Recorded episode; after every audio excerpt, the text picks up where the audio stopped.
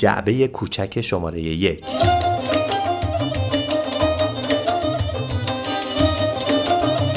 با سیمین خانم چند باری گفتگو کرده بودم، اما این گفتگو برایم خاص‌تر بود. گفتگویی بود برای صفحه‌ای به اسم دیوانه خونه که به دیوانگی می‌پرداخت. اسم صفحه و موضوع گفتگو چالش برانگیز بود و به سختی میشد آدم‌ها را راضی کرد که در این باره حرف بزنند.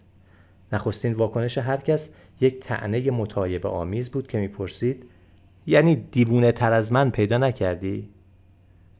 سیمین خانم هم همین را پرسید، اما اعتمادی میان ما بود که باعث شد قرار گفتگو به سرعت گذاشته شود. تاریخ گفتگو را دوباره توی نوار گوش می‌کنم. امروز هجدهم فروردین هزار و سیصد و هشتاد و دو. خیلی خوشحالم خانم. خدمت شما هستم. هجدهم فروردین هزار و سیصد و هشتاد و چهار است.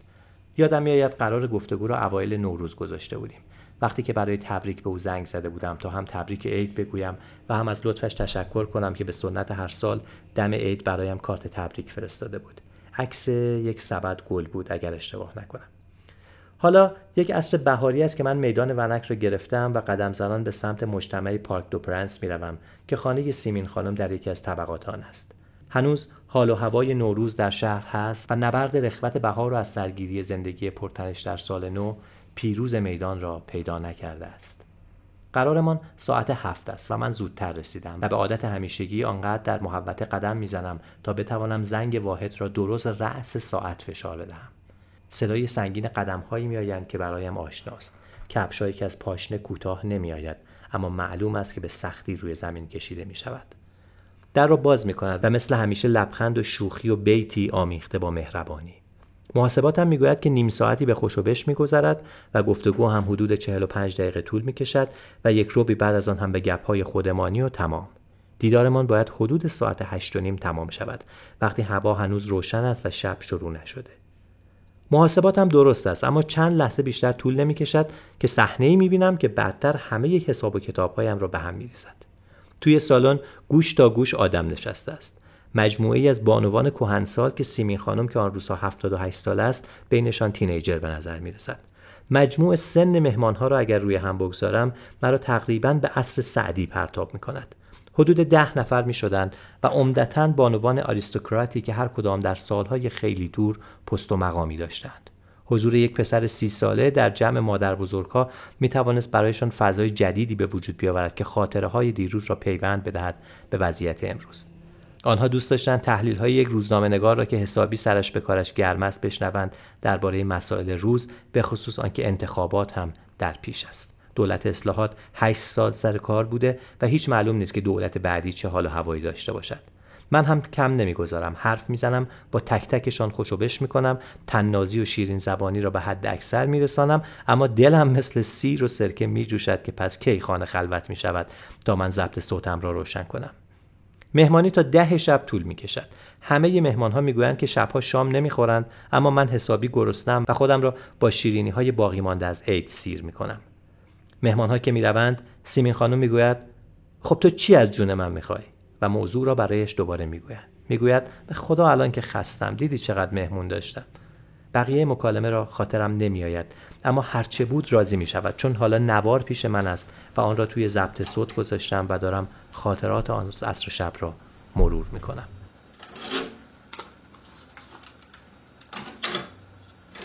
گفتگو را با پرسشی آغاز کردم درباره نسبتش با دیوانگی. سیمین خانم توی نوار میگوید: من داشتم این چند روزه که خودم آماده میکردم برای گفتگو با شما، شعرهاتون رو یک مروری میکردم.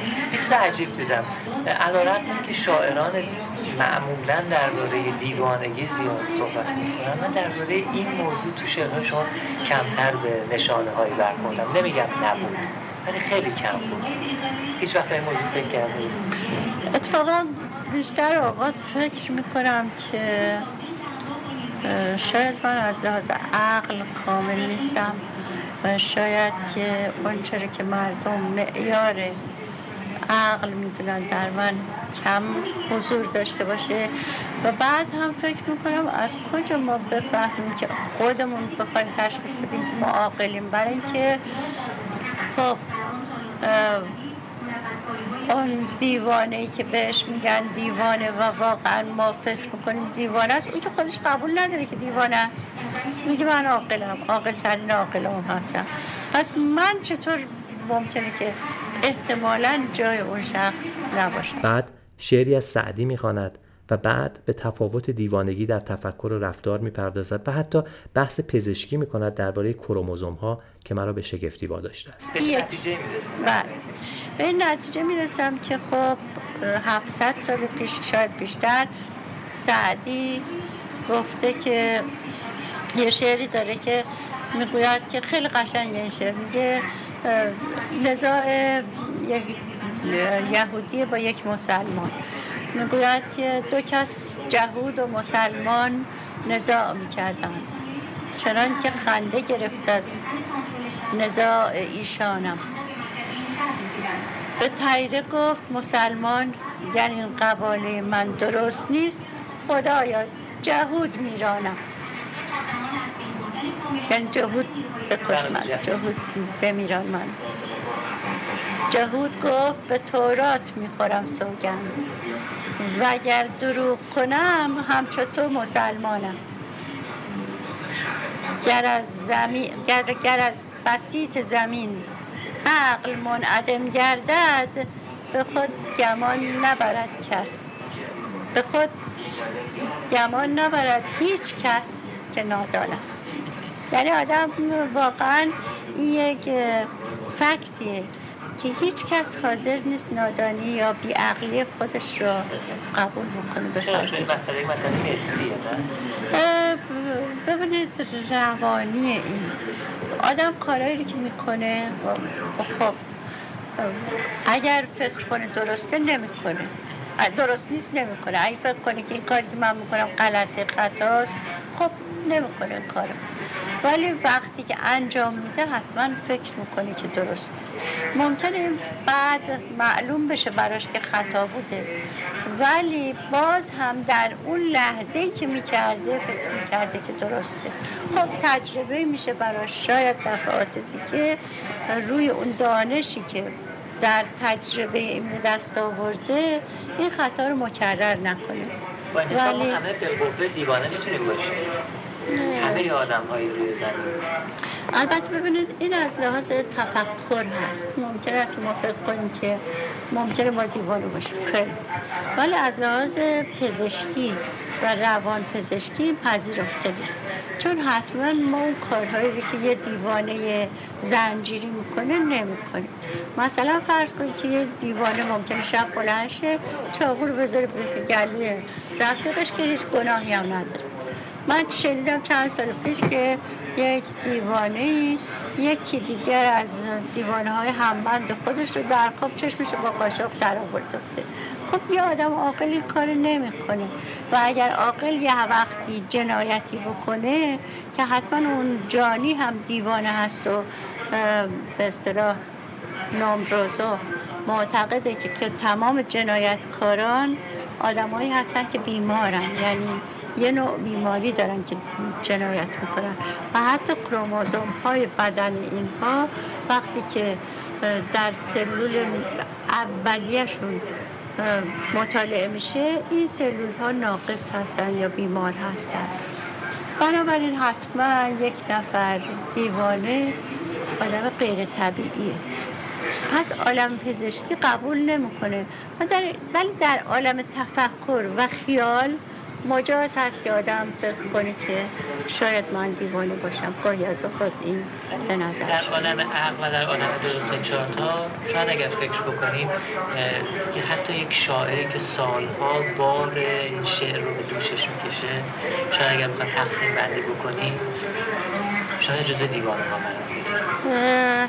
ببینید البته از نظر ببینید از نظر اشخاص فرق داره، هر کسی عقل رو یه چیزی میگه، از دید و نظر اشخاص فرق داره، هر کسی عقل رو در یه چیزی میگه. یه کسی فکر میکنه که آدم عاقل باید بره بساز بفروش بشه پول دراره صبح پاش پاشنه کفشش رو بکشه بره دنبال مسئله ساختمانی، بره دنبال مهندس، بره دنبال نقشه، بره دنبال خرید زمین، بره دنبال مجوز ساختمان و از اینجور کارا پول در نتیجهش میگیره.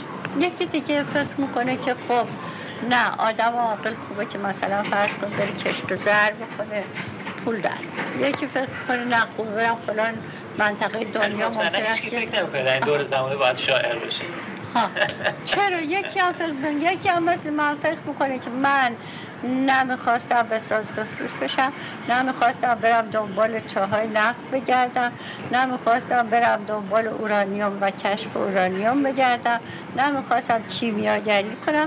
بهترین کاری که کردم من این کاری بوده که این کلمات رو با هم دیگه تلفیق دادم، تفکر کردم، احساسم رو به کار انداختم، چیزی گفتم که بعد از من ممکنه بمانه و ممکنه است که حداقل اینه که تاریخ گذار یه دوره از زندگیم باشم، یه چیزهایی بگم که برای دیگران مفید باشه و یه چیزهایی بگم که حتی لذت به دیگران بده، آرامش به اونها بده. دیوانگی باشه باشه عقلی عوضش نمی‌کنه.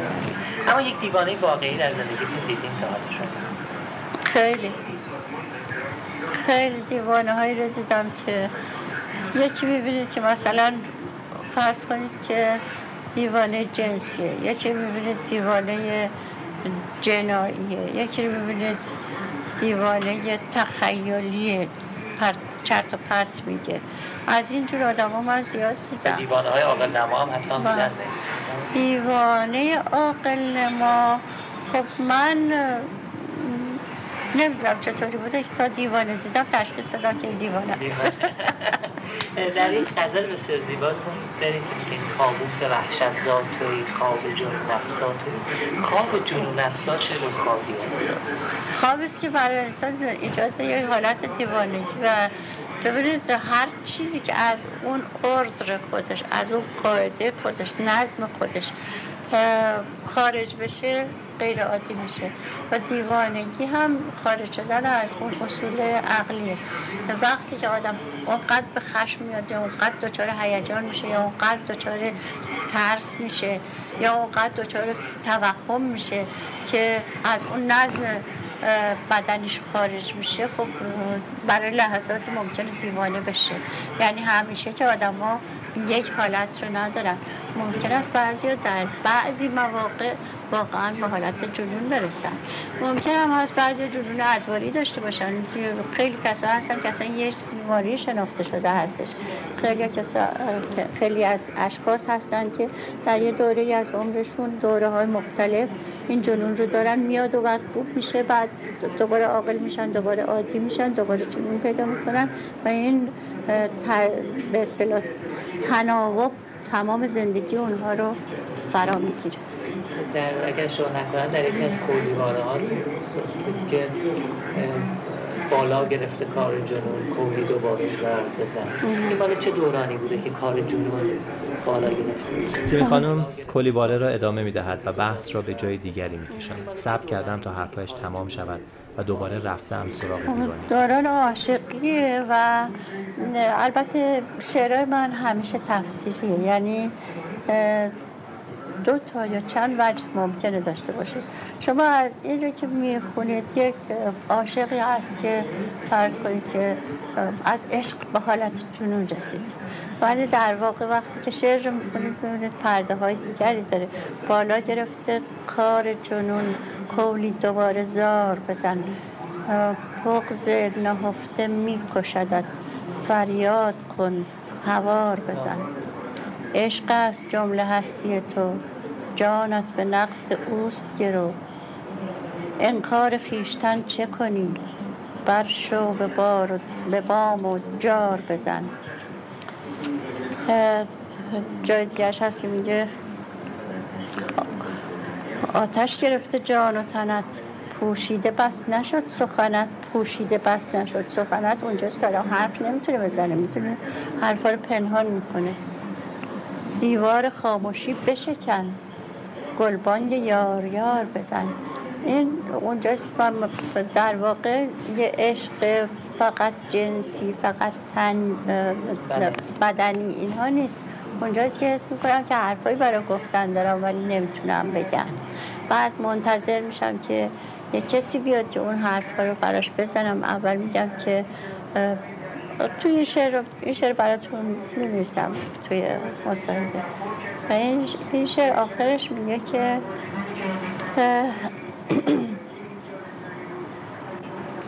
بعد از اینکه همه کارا رو میگه بکن، به شورش بکن، بشکن، بدر، از اینجور چیزها، بعد میگه که نه نه گل است این دل تو، با شایسته همایل تو، سنجاق کن شلال برو، بر دوش و بر به کار بزن.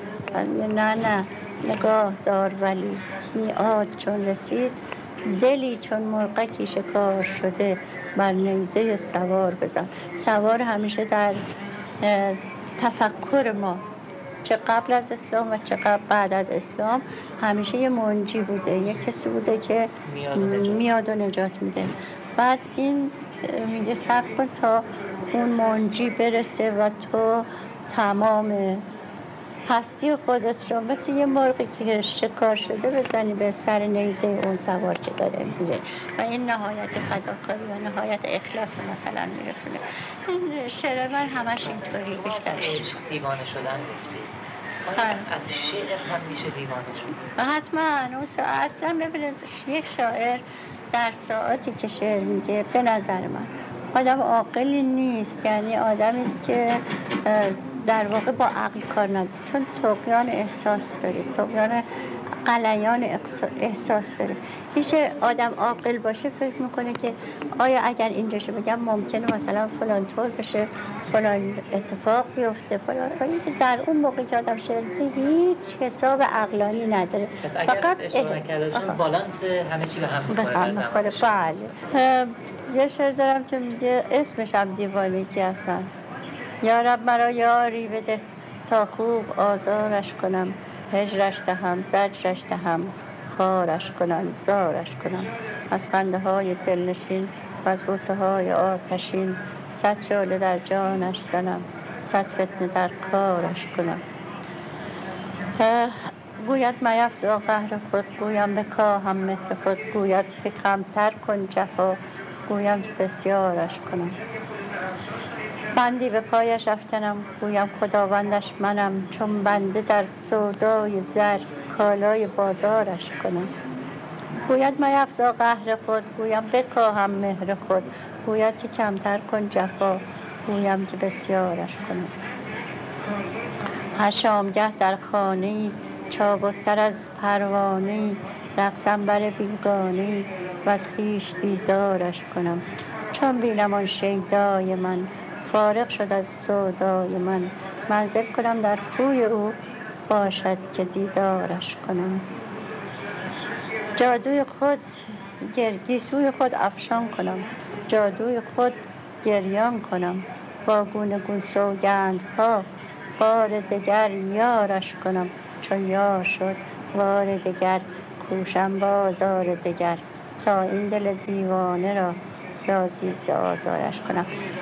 خب این وقتی این شعر میکنی یه حالت جنون سادیستی توش هست، یعنی یه کسی رو بیارم دوستش داشته باشم، مهربون کنم، بعد آزارش بدم، بعد دوباره برم گریه کنم، زار بزنم، بیارم به پاش بیفتم، بعد دوباره بیارش کنم، بعد دوباره وقتی یار شد دوباره آزارش بدم. این دقیقاً یه احساسیه که در یک آدم اگر موجود باشه آدم فکر می‌کنه که اون صادق هست، در حالی که یک در یک شاعر ممکنه این احساس یک لحظه به وجود بیاد و هیچ وقت بروز مداوم نداشته باشه. یعنی پس شاعر اگر واقعا شما فکر می‌کنید که نظم عقل رو از دست میده، در همون لحظات اون شعر رو میسازه و خارج از اون آدم عادیه، شاید عاقل‌تر از دیگران. با این حساب یک دیوان خودش یک دیوانه خانه است.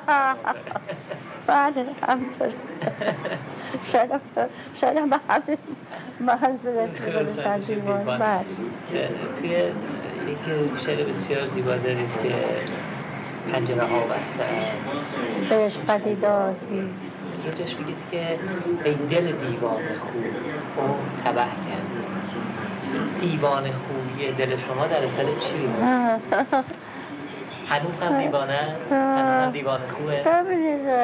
خب تردید نیست یه شاعر دلش نرمتر، دلش هوسبازتر، دلش مهربانتر، دلش با رحم بیشتر سر کار داره، همینطور با خشم بیشتر سر کار داره. اگر این تظاهرات عاطفی در کار آدم نباشه، در کاری شاعر نباشه، شعر به وجود نمیاد. پس باید اینها باشه. ولی خوشبختانه گفتم اینها طولش به اندازه طول زمان سرایش اون شعره، یعنی تنها در اون لحظاتی که در اون یک روزی یا چند ساعت از روزی که انسان به اون شعر دست گریبانه و اون شعر رو داره به اصطلاح می سراید یا از جان خودش تکه تکه سوا میکنه و میندازه بیرون، در اون ساعت و در اون لحظه انسان میتونه بگه که من آدم عادی نیستم، ولی بعد از اون کاملا عادیه و مثل همه مردم. بسیاری از اوقات اتفاق میفته که من دو ماه سه ماه اصلا فکر میکنم که من شعر نمیتونم بگم، چی گفته این شعرها رو، ولی بعد یک دفعه اون حالت غیر عادی میاد و من فکر میکنم که من در یه فضای دیگه هستم، به یک چیزی ما ماوراء طبیعت و ماوراء زمین اتصال پیدا کردم که او هست که در من میجوشه و در من ظهور پیدا میکنه، منتها همیشه که نیست و میره. اگر قرار باشه که برای دیوانگی مدالی بدن، دیوانگان دنیا، دیوانگان معروف دنیا، کسانی که شما میشناختیدشون و شما قرار باشه این مدال رو سینه دادم دست بکنید، انتخاب شما چه کسی خواهد بود؟ من این مدال رو به کسانی میدم که در راه بشریت خودشون فدا کنن. اگر چنین اشخاصی واقعیت نشان بده که این کار رو به خاطر هدفهاشون کردن و خودشون رو فدا کردن برای رسیدن به اون هدف. البته من فدا کردن خود رو یه نوع جنون میکنم. تا این جنون نباشه امکان نداره که کسی جان خودش رو به خطر بندازه. ولی کسی که بر راه یک آرمانی، حالا هر چی، من کار ندارم که چی هست، در راه اون آرمان جان خودش رو به خطر میندازه یا فدا میکنه، واقعا شایسته تحسین هست از نظر، یعنی به عنوان یک دیوانه از نظر من شایسته هست. و به عنوان پرسش پایانی، اگر قرار باشه که انجمن تشکیل بدید از دیوانگان ایران و شما حاضرید در اون انجمن عضو بشید؟ من فکر می‌کنم که دیوانه هستم. گفتم که سعدی گفته در از بسیط زمین عقل منعدم گردد، به خود گمان نبرد هیچ کس که نادانه. البته منظور من از دیوانگی به معنای مثبت و شیرین. نه نه، من اصلا همیشه در عمرم برای دیوانه ها یه جور نگرانی و یه جور احساس عاطفی شدید داشتم. اینو نمیدونم چرا. غالبا دیوانه زیاد دیدم، دیوانه های آزاری، دیوانه های بی‌آزار. از دیوانه های آزاری به شدت وحشت دارم. دیوانه های بی‌آزار رو به شدت براشون تأثیر دارم. من اینکه فکر میکنم اینا هم مثل ما موجوداتی هستن که احتیاج دارن به اینکه جای خوبی داشته باشن برای خواب و غذای خوبی داشته باشن برای خوراک. من یکی از دیوانه‌هایی که هیچ وقت از خاطرم نمیره، یک شخصی است که میامد غالباً توی اون بانکی که من میرفتم حقوق ماهیونم رو بگیرم، در اونجا یه گوشه می‌نشست و هیچ کار به کار کسی نداشت، فقط تماشا میکرد. روزها به سبب این روزهای زمستان و تابستان، به سبب اینکه خب هوای داخل این بانک گرم یا سرد بود، می آمد اونجا و از هوا استفاده میکرد. معلوم بود که گوشه نشسته بود. اون به اصطلاح کارمندان بانک هم این رو میشناختن و هیچی بهش نمیگفتن. لباسش به شدت نمودار دیوانگیش بود، یعنی کارهای عجیب اتفاق میافتاد. مثلا من یادم میاد یه دفعه شلوارش از دو طرف چاک خورده بود، یعنی پاره شده بود، شکافته بود، و به طوری که خب اگر که هیچ وصله وصل کردنی نبود پاهاش از توی این بیرون می آمد. بعد با چه دقتی دیدم که با نخ قند، از این نخهایی که دور چیزا می پیچن و اینا، پیدا کرده و هر کدوم از این تکه ها رو دو تا سوراخ درش کرده و به اندازه دقیق یک گره زده، اون گره رو به صورت پاپیون در آورده و با فاصله های با فاصله های خیلی دقیق و نز... یعنی نزدیک به هم این شلوار رو وصل کرده، طوری که آدم تعجب میکرد این اگر دیوانه است چطور این اندازه ها رو به این دقت تشخیص داده، این نخها رو چطور به این اندازه میزان کرده، این گره های پاپیون چطور به این مرتبی شده. و از دو طرف چند ساعت این وقت برای این کار مصرف کرده که این شلوار رو به این صورت در آورده و آمده نشسته و هیچ هم نگاهش به کلی نگاه گمی بود، یعنی مثل که آدم ها رو نمیدید، نگاه میکرد ولی مثل که چیز رو تشخیص نمیده، یه همچه آدم. بعد من پیجو شدم که ببینم این شبها کجا میخوابه، گفتن که این شبها از این کارتون ها میذاره زیرش، موقع زمستان در چیز جاهایی که از این پنجره ها داره زیر زمین و اونجا هواکش هوای گرم میده رو اونا میخوابه و یه پتو و یک خلاص کوله باری کوچیک همیشه همراهش بود، یعنی زندگی این همین بود، همراهش بود. و من این دیوانه رو هیچ وقت یادم نمیره. یکی دیگه بود، یه دیوانه دیگه دیدم که شاید باز تمام تهران بشناسنش، که لباس یه زنی بود که فرنگی بود، لباس قرمز می‌پوشید، گویا روس بود، بله، میدان فردوسی مقرش بود و این همیشه با لباس قرمز، کلاه قرمز، چکمه قرمز و همه چیز قرمز می اومد اونجا می نشست و منتظر بود همیشه، مثل که حتی اون کیفش و کوله بارش و اینا قرمز بود و با هیچ کس هم کاری نداشت. مردم هم عادت کرد بودن که و گدا هم نبود. هنوز هم نمیدونم که زندگی این چطور، نه اون دیوانه اولی رو میدونم میدونم که از کجا تعمیم میشد و نه این رو میدونم که از کجا تعمیم میشد. و حالا در دنیا خیلی ها هستن از این هوملس ها، بی خانمان ها، که من خودم دیدم در کالیفرنیا به خصوص جنوب، یعنی قسمت غربی شهر که ساحل اقیانوس کبیر هست، یه جور درختای سبز میشه، یعنی خود رشد میکنه که این درختها راست از زمین بالا نمیره، از ریشه که میاد بیرون یک کمی منحرف میشه به صورت یک به اصطلاح نیمکت در میاد، بعد دوباره از همونجا بالا میره، چند بار این حالت پیدا میکنه تا اینکه برسه به یک طول یه درخت. بعد اینا از اون قسمت که به صورت نیمکت در آمده استفاده میکنن و این هوملس ها، بی خانمان ها، روی اون میخوابن. غالبا به این درخت مثلا ظرفی، لیوانی، چیزی آویختن، از این درخت ها یک خانه برای خودشون ساختن. خب در کالیفرنیا هم زمستان خیلی سرد نیست، تابستان هم خیلی گرم نیست، هر دوش تقریبا زیاد با هم فرق نداره. اینه که اینا به راحتی در کنار دریا شستشون رو میکنن، شستشون رو میکنن، زندگیشون رو ادامه میدن، کاری هم به کسی ندارن و آدم های بی آزاری هستن.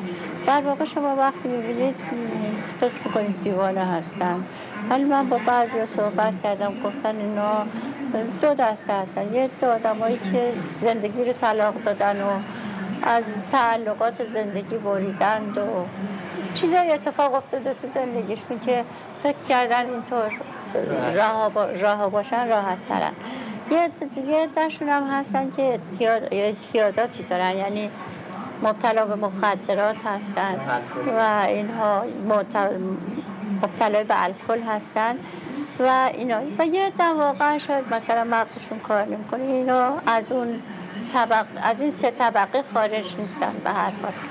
خب اونایی که زندگی رو ول کردن و رها کردن اینا نظیرشون در عرفان ما زیاد هست. کسانی که تن رها کن تا نخواهی پیرهن، در زندگی بودن کسانی که حقم داشتن. مثلا فرض کنید که حمله های متعددی که در طول تاریخ ما داشتیم و جنگ های خانمانسوزی که بوده، تهاجم هایی که به سرزمین ما بوده، غالبا اینها رو از سرزمین و بستگان و همه دور میکرده. مجبور بودن که برای اینکه بتونن این حالت رو، این نگرانی ها رو، این بدبختی ها رو تحمل کنن، بگن خب زندگی که چیزی نیست، ما در نهایت میمیریم و خب بهتر است که زندگی یه طوری که هر جوری که راحت تر میشه، هر جوری که تعلق و بستگیش کمتره، اونجوری بدن کنیم. نه مزید پاسخم را میگیرم. توی نوار از او تشکر کردم، اما آخرین جمله‌ای که ضبط شده با صدای اوست که میگوید وای خودش یک کتاب شد، خودش یک یک کتاب شد. با شور و حال آرزو هر سو روم به جست و جو، اما پس از ناکامی باز از نو آرزوی دیگر کنم. افسانه خوشبختی میخوانم تا دوباره باور کنم، تا دوباره باور کنم.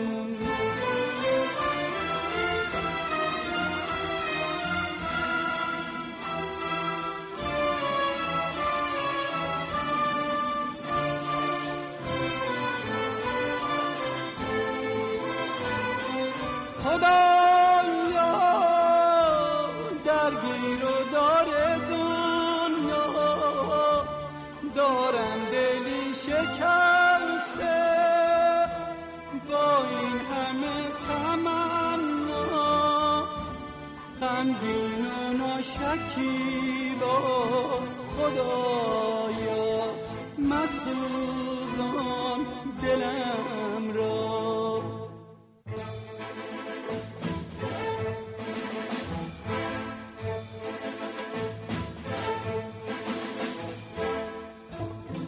یا رب این مستی شبانه، این تب و تاب عاشقانه، این همه عشق بی‌بهانه در وجودم شعله ها می کند، به پا می کشد زبان.